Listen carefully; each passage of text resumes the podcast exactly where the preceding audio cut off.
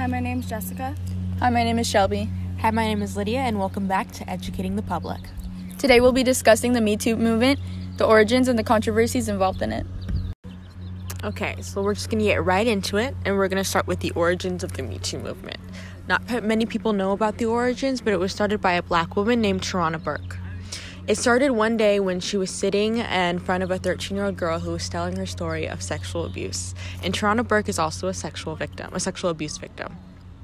And this 13 year old girl was spilling her heart out, and Tarana Burke could not, she didn't know what to say. She couldn't even say, Me too.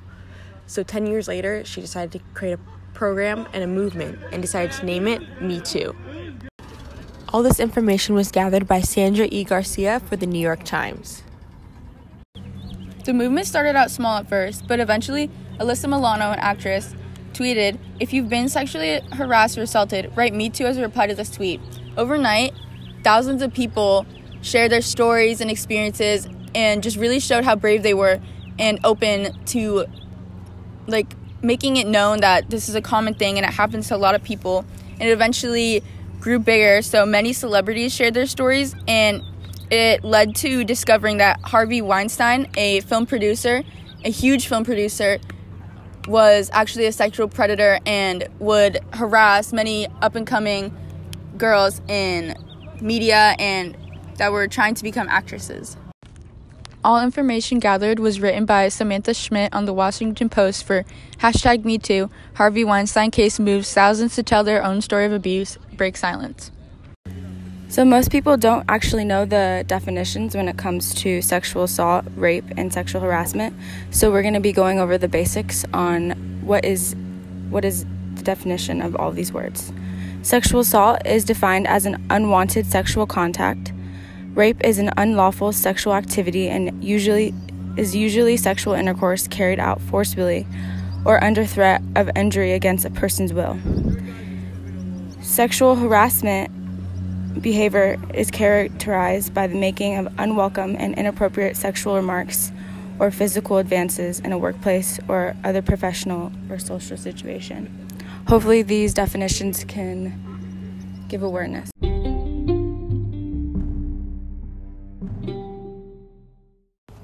Okay, to understand why uh, sexual abuse keeps happening, we have to know what the causes could be.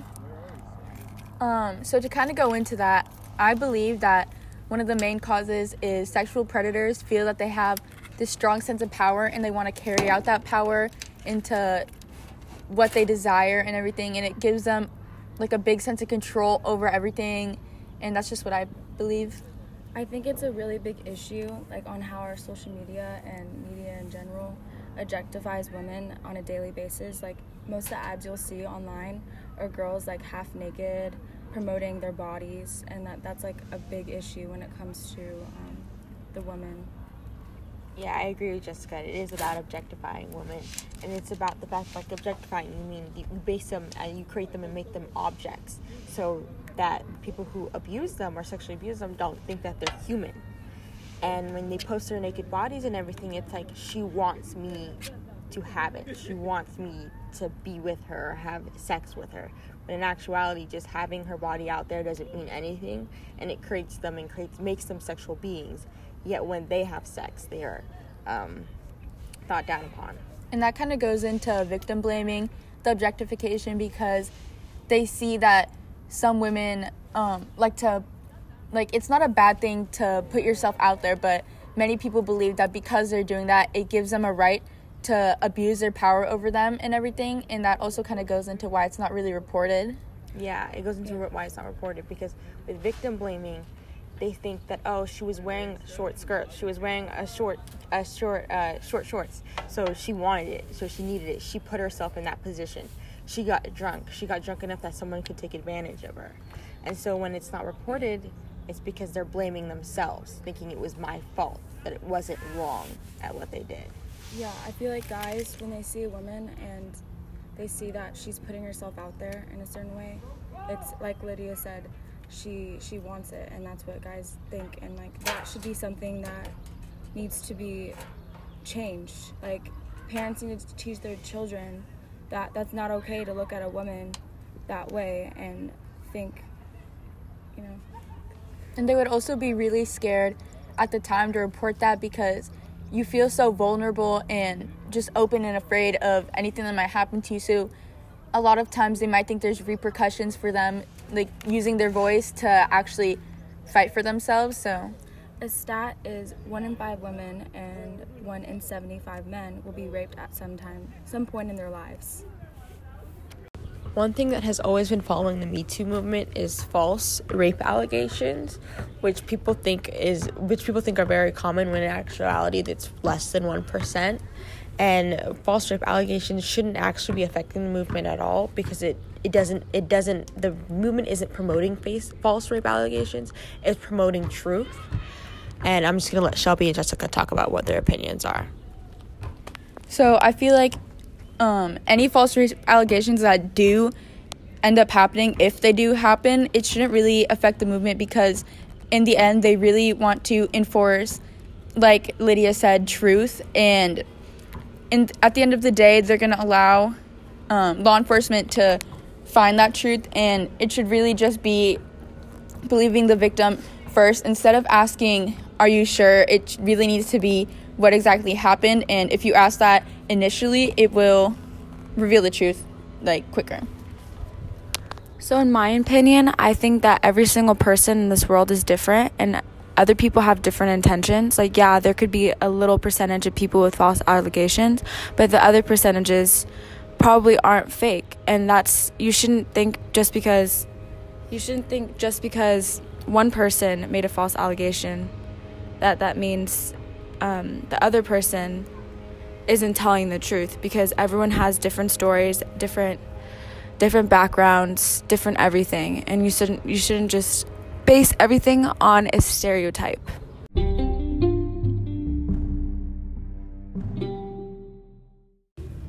With all the stories surfacing, we have to acknowledge that change has to continue and grow and always um, go along with the advancements in society. So, USA Today with Cara Kelly and Aaron Hegarty reported that more than 2,000 bills passed in the recent two years contained the words sexual, Me Too, rape, kits, and non disclosure.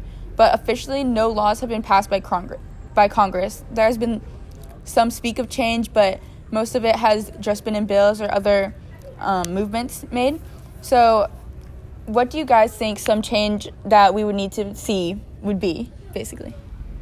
Um, I believe some changes need to see is the fact that we need to believe victims. We need to hear out their stories first and do um, like police work on it instead of automatically not believing the woman or the man because there are sexual victims and there is such thing as rape when people don't believe it. Um, and also thing is untested DNA kits uh, there's hundreds of untested DNA kits, and if we probably tested some of them, they would probably um, link up with some somebody in the system, but we don't because we constantly don't believe victims, and we create this um, this feeling of being unworthy and not giving them the justice that they deserve.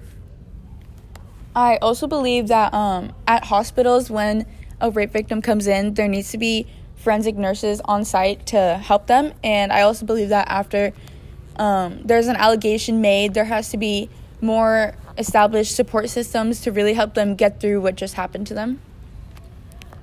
So, some steps you can take to prevent sexual assault if you are um, the third person is trying to give awareness to the word consent. So, consent is yes means yes. And if someone says no, that means no. And if you go against their wishes of saying no, that's rape. Like, that's the definition of rape. So, um, giving awareness to that. Also, um, if you know someone who is getting sexual, sexually assaulted, um, it's important to refer to the authorities because um, the person in the situation might be scared to, but it's good that it's it's good to report it for them. Always remember speak up if you see women being sexually harassed. Each of us is responsible to stop violence against women and men. My name is Jessica. My name is Shelby. My name is Lydia, and thank you for listening to Educating the Public.